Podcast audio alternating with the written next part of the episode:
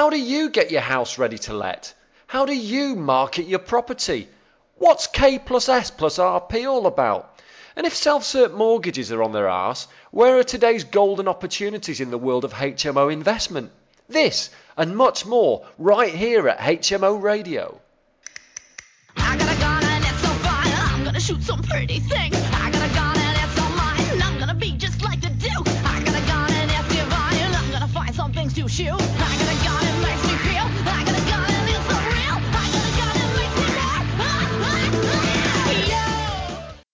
Welcome to HMO Radio, your beautiful audio guide to houses of multiple occupation.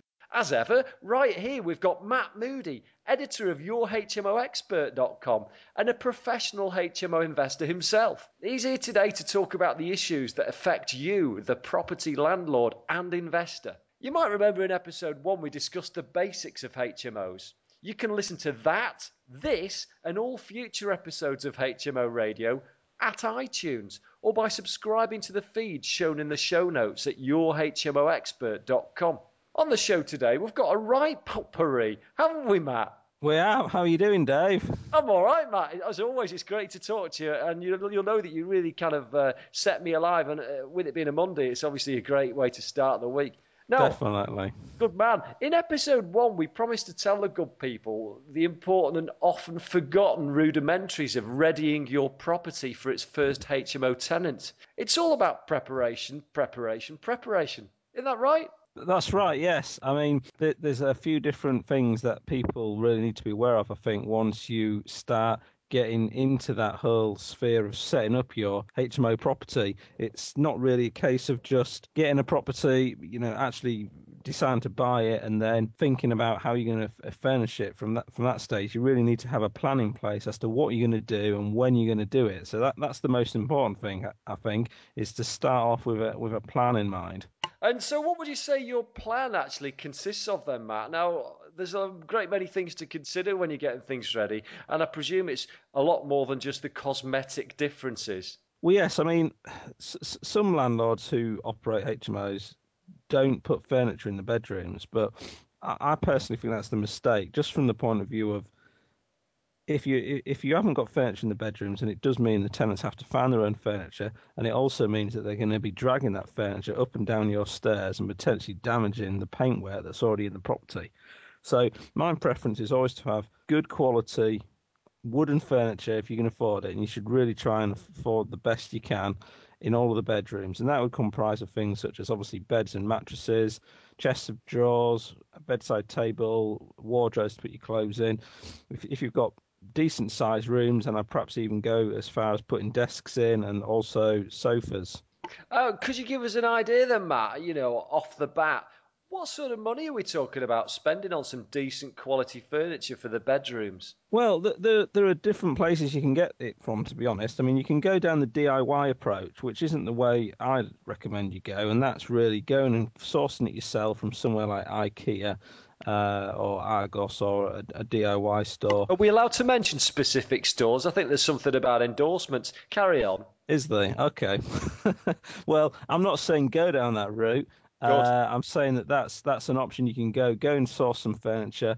Uh, you'd expect to pay anything from I'd say three and a half to four and a half thousand to set up a a good five or six bedroom property. Obviously, if you've got a small HMO, you're going to pay less than that. But the thing you need to be aware of is, you know, you, you really need to be focused on doing what you're best at. And is your time best spent on setting up uh, all of the furniture in the HMO, which, based on my experience, is going to consist of certainly if you went down say the IKEA route, probably about ten trolleys trawling through IKEA, standing in a, a long queue, uh, and then getting it all into a, some kind of van, which would probably have to be a Or sizable being van. Q.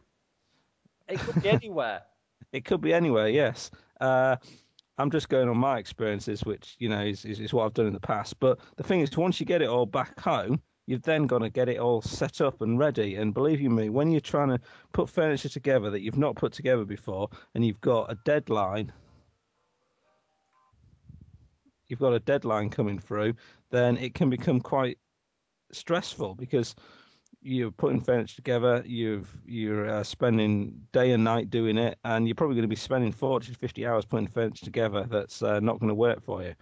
It Uh, really is quite an effort, but then you know we'll look at this as an investment. Then you look at the investment for the property itself, and it really is a drop in the ocean. And if anybody's operating like you, Matt, which I'm sure they are in the sphere of corporate lets, where appearance is everything, then these are really small contributions towards what can be big rewards for you, the landlord investor, into the future. Yeah, sure. I mean, perhaps I uh, laboured the point a little bit on the DIY route, but I mean, I'd always recommend uh, outsourcing it to a packaged firm. Uh, you know, you can use someone like Furniture.com or anyone else out there that's op- op- offering good quality wooden furniture, and they're going to cost you between four to five thousand pounds to do everything for you, install it all, take all the furniture away. But it's not just furnishings you need to be aware of. Obviously, if you uh, are taking over a property that needs things like new carpets, that's a possible expense. That's going to cost you anything from fifteen hundred to three and a half thousand pounds.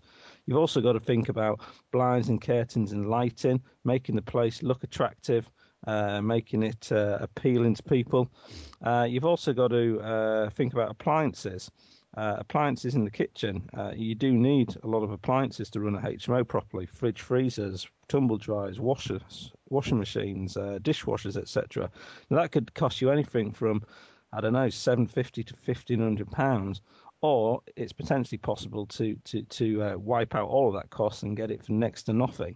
Uh, but that's uh, a more advanced strategy to talk about at a later stage. But I think in terms of getting your property set up, the key thing is there's a you need to have some kind of wow factor in every house.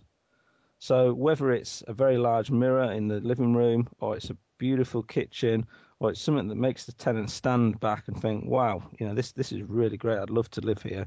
The key thing is having some kind of wow factor, and, and don't forget it takes about 238 separate items to kit out a HMO house in full. So you're talking about a lot of individual items to get that HMO looking nice. That sounds very scientific, Matt. You've even rounded it up exactly to 238 items. I mean, does, does, does that include things like art on the walls? Because, you know, I moved into a place fairly recently and it had some nice art on the walls. And what was good about it was that uh, my other half liked some of them, I liked some of them. So between the two of us, we made this compromise and we said, okay, well, that's quite nice. That's like a fake Renoir. I like that. You like the Dali. Let's get together and be happy in this one happy home. So would you say that artwork is quite important? It kind of adds a bit of flashiness to the place. I think it's uh, important to have some kind of uh, items which make it a little bit more homely. Otherwise, you end up having a very clinical environment.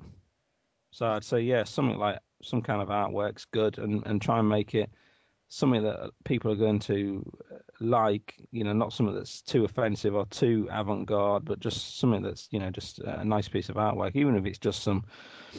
You know, you can get the, lots of uh, nice different kind of uh, pieces now from some of the, the shops, which are you know ten or fifteen pounds, that are just very simple.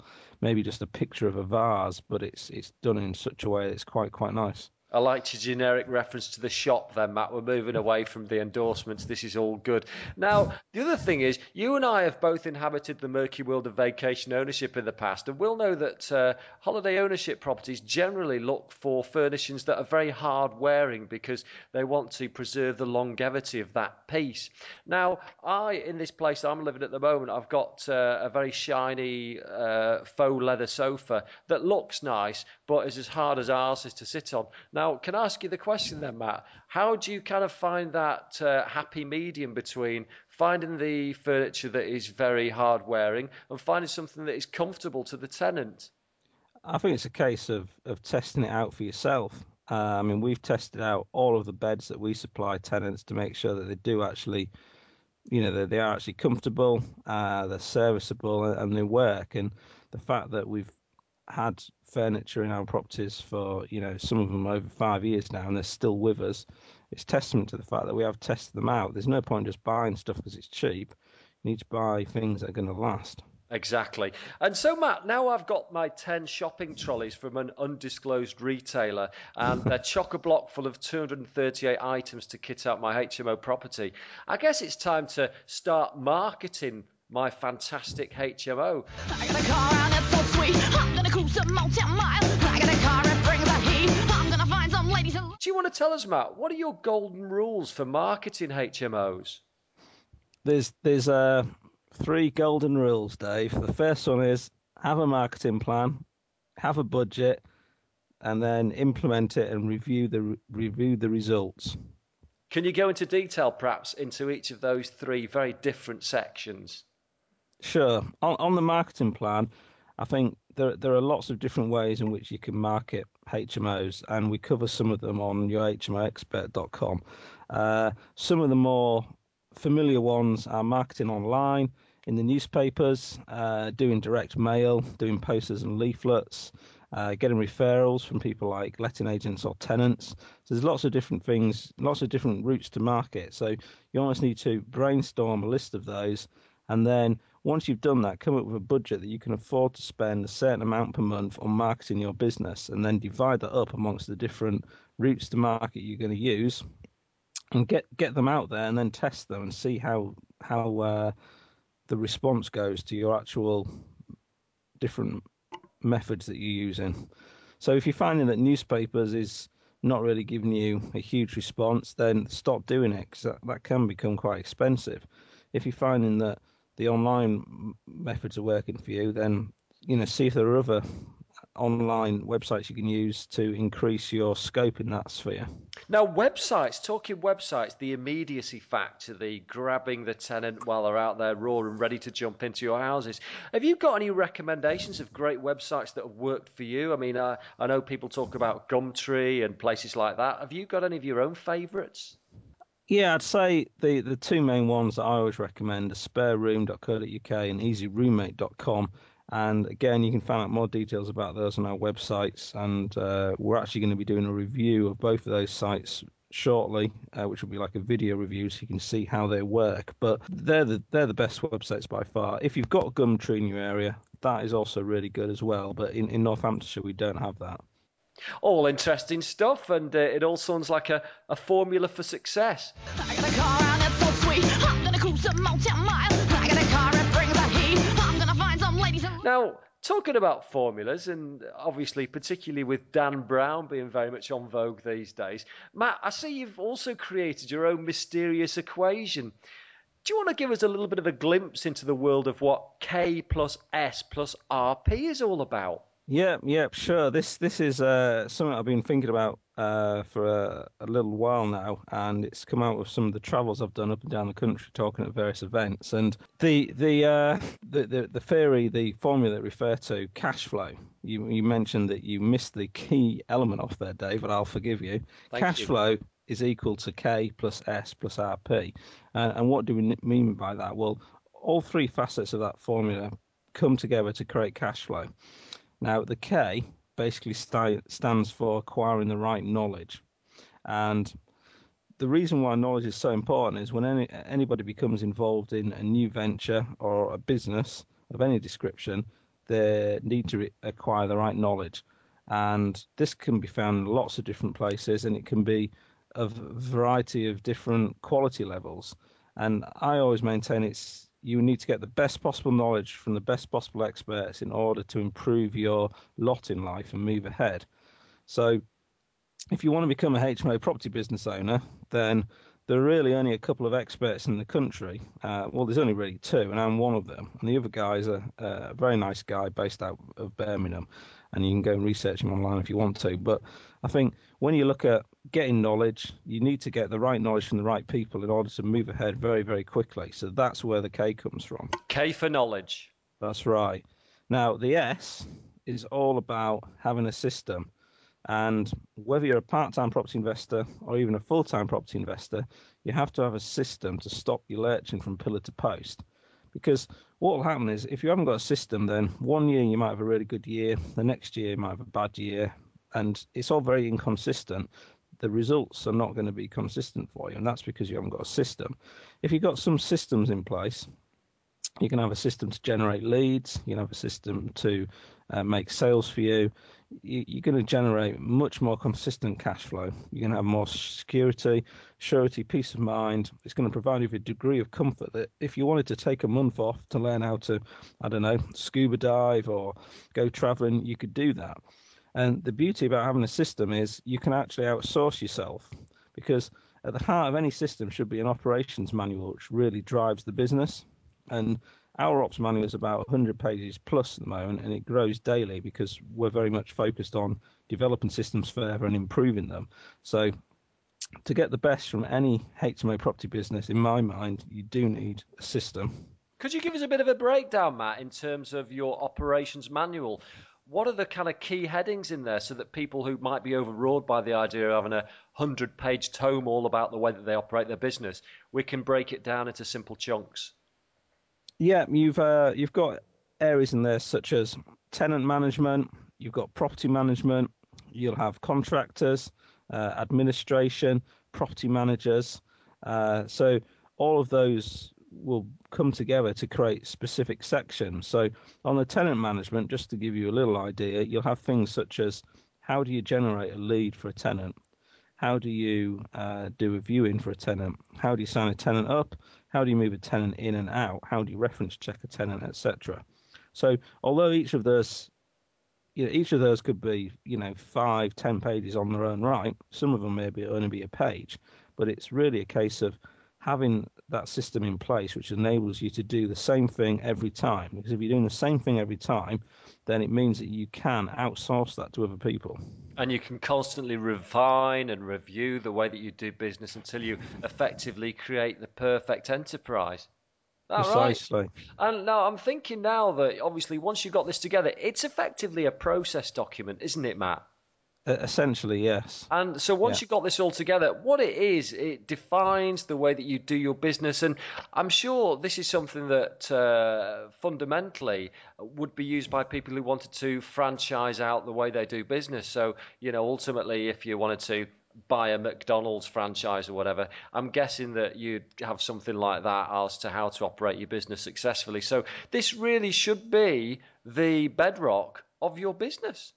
Correct, and this is where we've kind of based a lot of our theories around is being able to operate a business which can be franchised or licensed or whatever it is in the future because then that creates something that's saleable and it also creates something that's sustainable.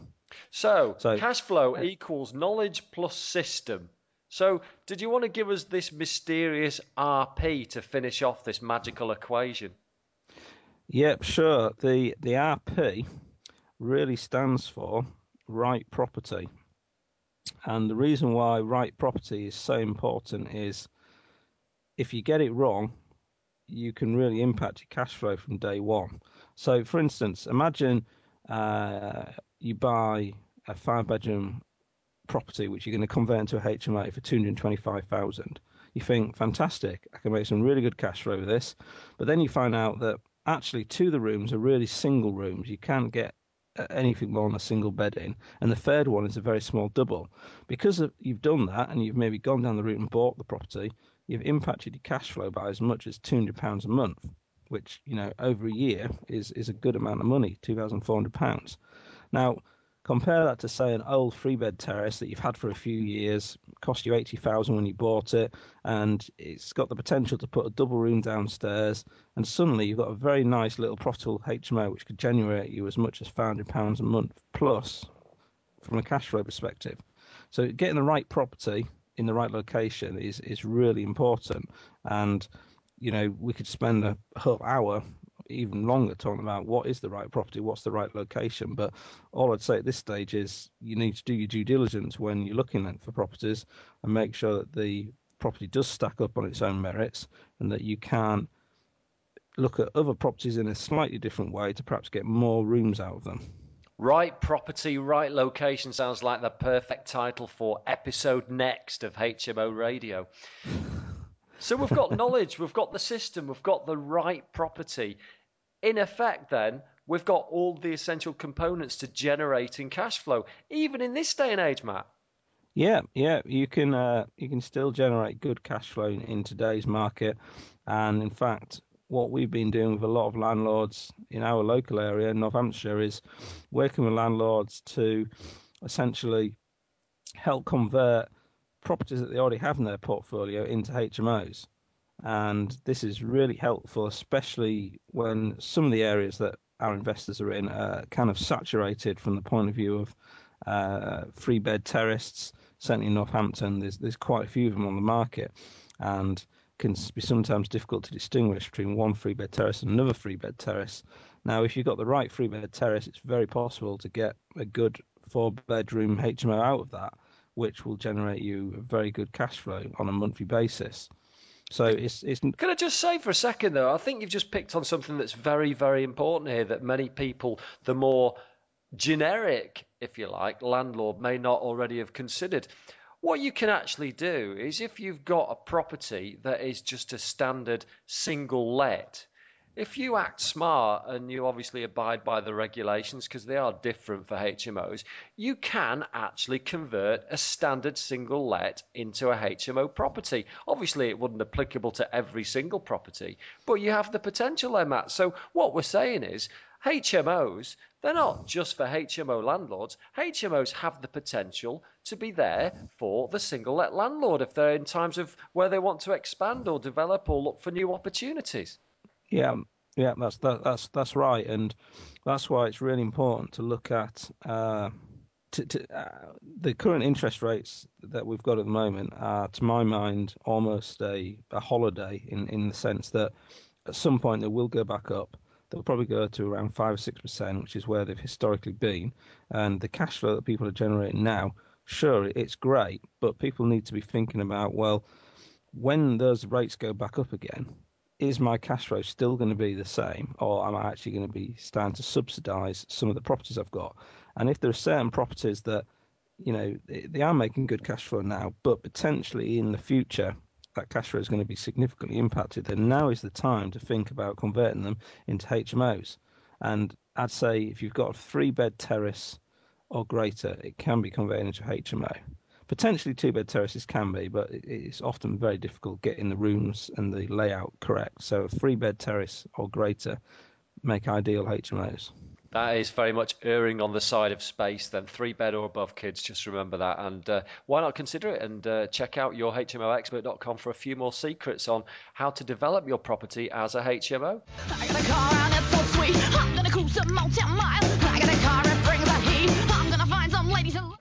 Talking about secrets, Matt, actually, as an aside, I know you've been very much hard at work on a report or an ebook, if you like, uh, called 10 Cash Flow Secrets by definition, the title lends itself very well to the current climate where uh, everybody is looking for an opportunity to, uh, you know, gain an edge or, develop some more bucks in their bank account.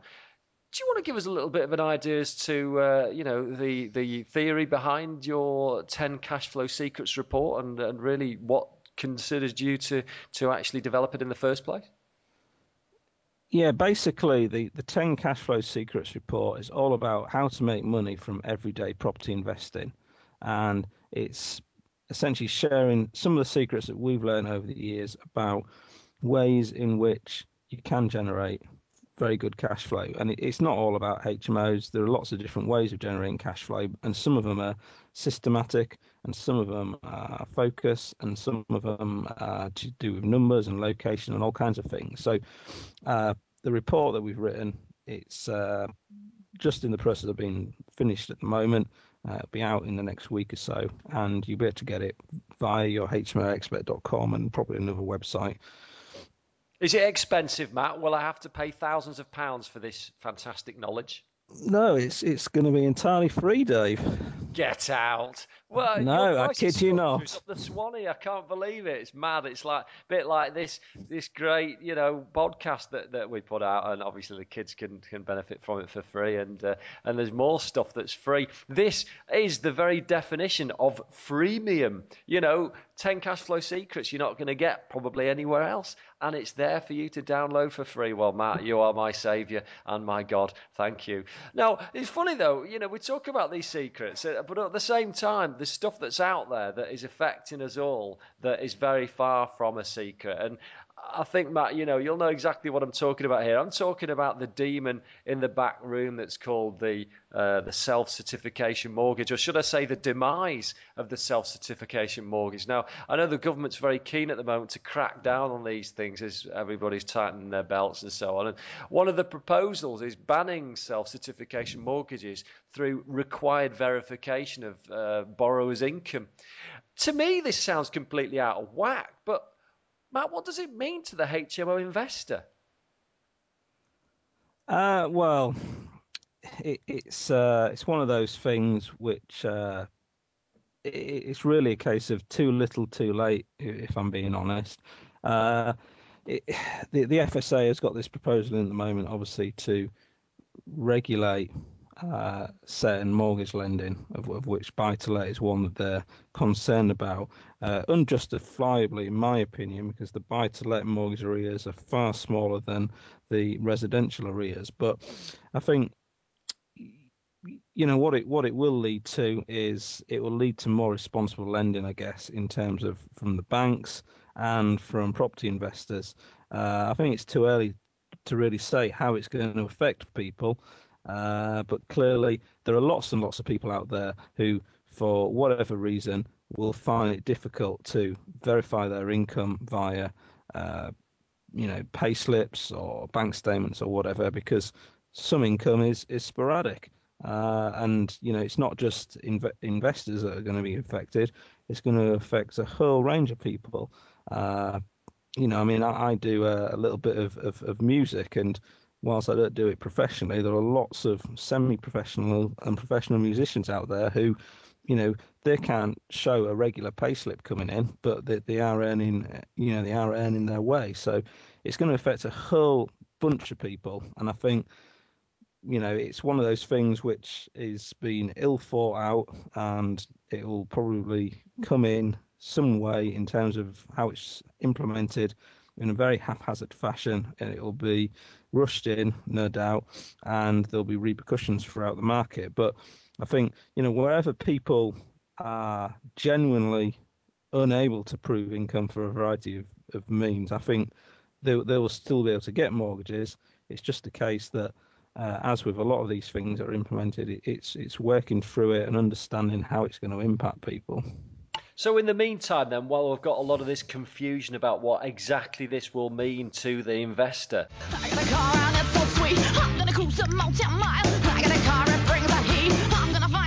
Where would you say the kind of the big opportunities these days, then, Matt? I mean, if there are problems with getting mortgages here, are there property investments that are lucrative or offer opportunities further afield, maybe? I think uh, there's there's there's two two main opportunities. Uh, well, it, it depends. If, if we're talking about pure investors, I think what are the opportunities at the moment? Uh, from a UK markets perspective, there's a lot of talk at the moment about lease options. And whilst we don't go into detail about lease options on HMO Radio, it may be something that we'll cover in a, in a future edition with, with maybe a guest expert. But lease options are all about controlling a property uh, through taking out an option on the property to buy it and essentially taking over the mortgage. Now, to my mind, it's kind of a, a stop start methodology in terms of it's all very well agreeing now to take over somebody's property to buy it at a certain price, taking over the mortgage payments and cash flowing it over a period of time, you know, two, three, four, five years, whatever that may be. But when that option comes to the end of its uh, life, there still needs to be mortgages in place in order for people to to actually buy those mortgages. And you know, let, us just step back a bit and think about the whole buy-to-let arena. It was only in 1996 or thereabouts that buy-to-let mortgages were first introduced. So you know, they've not been with us for more than about what is it, 13 years, uh, and they've been unregulated during that time. So for the government to introduce some kind of regulation is is probably a, a good thing. Uh, and people, obviously, at the moment looking to invest. As I said, one of the options is lease options, which is a subject that we could talk about for a, couple of days, uh, but it, it's something that perhaps we should talk about at a later stage. But there are pros and cons of it. The other thing which people can look at is what opportunities are there overseas. And at the moment, Uh, I think when you look at the markets, Europe isn't really lending in terms of uh, what the, what they're trying to do. Where can you actually get uh, good deals at the moment? Uh, well, it's it's kind of like where it all started. To be fair, it's it's over in in the US, and it's still possible to get mortgages over there for non-US nationals on a self-certified basis. That sounds interesting, that man. Now, is there any way that we can get some more information about that? Because you know, in the eternal quest to make money, I'm obviously interested in ways that I can do that myself. I mean, what what are the opportunities there, and uh, you know, how can I get a bit of a lowdown on how to actually do that? Should we even talk about that in a future podcast? Your choice. Yeah, it's certainly something we could uh, look at. I mean, the, the, the best and quickest way of people getting information on that is to go to uh, stanfordknight.com. And Stanford Knight is, is our company that kind of is the umbrella company behind everything. Uh, stanfordknight.com. Uh, and if you uh, sign up there to become one of our charter members, you will get some information on the US deals. But uh, it, it, it's something that's uh, the, the, the, deals over there are particularly good at the moment, and they're they're kind of two years ahead of us in terms of their market. So their market is still in flux, and there's still some areas where they're they're basically still seeing prices reduced, but there are some areas where the prices are starting to actually uh, solidify a little bit. Well, thank you very much, Matt. That really was quite an insightful chat. I think episode two of HMO Radio is at a bit of a wrap. Now, Matt obviously is a commentator, editor, all round nice guy, and as we know, semi professional guitarist, although that's debatable. And uh, he uh, he works very hard to make sure that the uh, the needs, uh, representations of HMO investors and tenants, and obviously landlords themselves, are all keenly uh, taken care of by by the people in the know. And he'll obviously be there to answer any questions that you might have at your HMOexpert.com. Full show notes of this episode are also available at that website, together with some of the websites that we've discussed today. Uh, Matt, uh, any closing comments? I think uh, what I'd say is obviously we're nearing the end of October at the moment as we record this. There's still time in the last couple of months of the year to really make a difference to your portfolio and the goals that you have. Uh, so I'd say get out there, uh, start making things happen for yourself, and hopefully by the end of the year you'll have uh, generated some uh, additional uh, revenue for yourself. Great stuff. Uh, episode three, much more of the same, but better. And we'll get right back to you. So uh, have a very profitable, prosperous, and fruitful few weeks, and we'll catch up soon. Thanks very much, Matt. Cheers, Dave. Thanks. Bye. Music for this podcast comes courtesy of The Astronauts and this title, Got a Gun. Music Alley, uh, music.mevio.com is your source and your friend for podcast friendly music.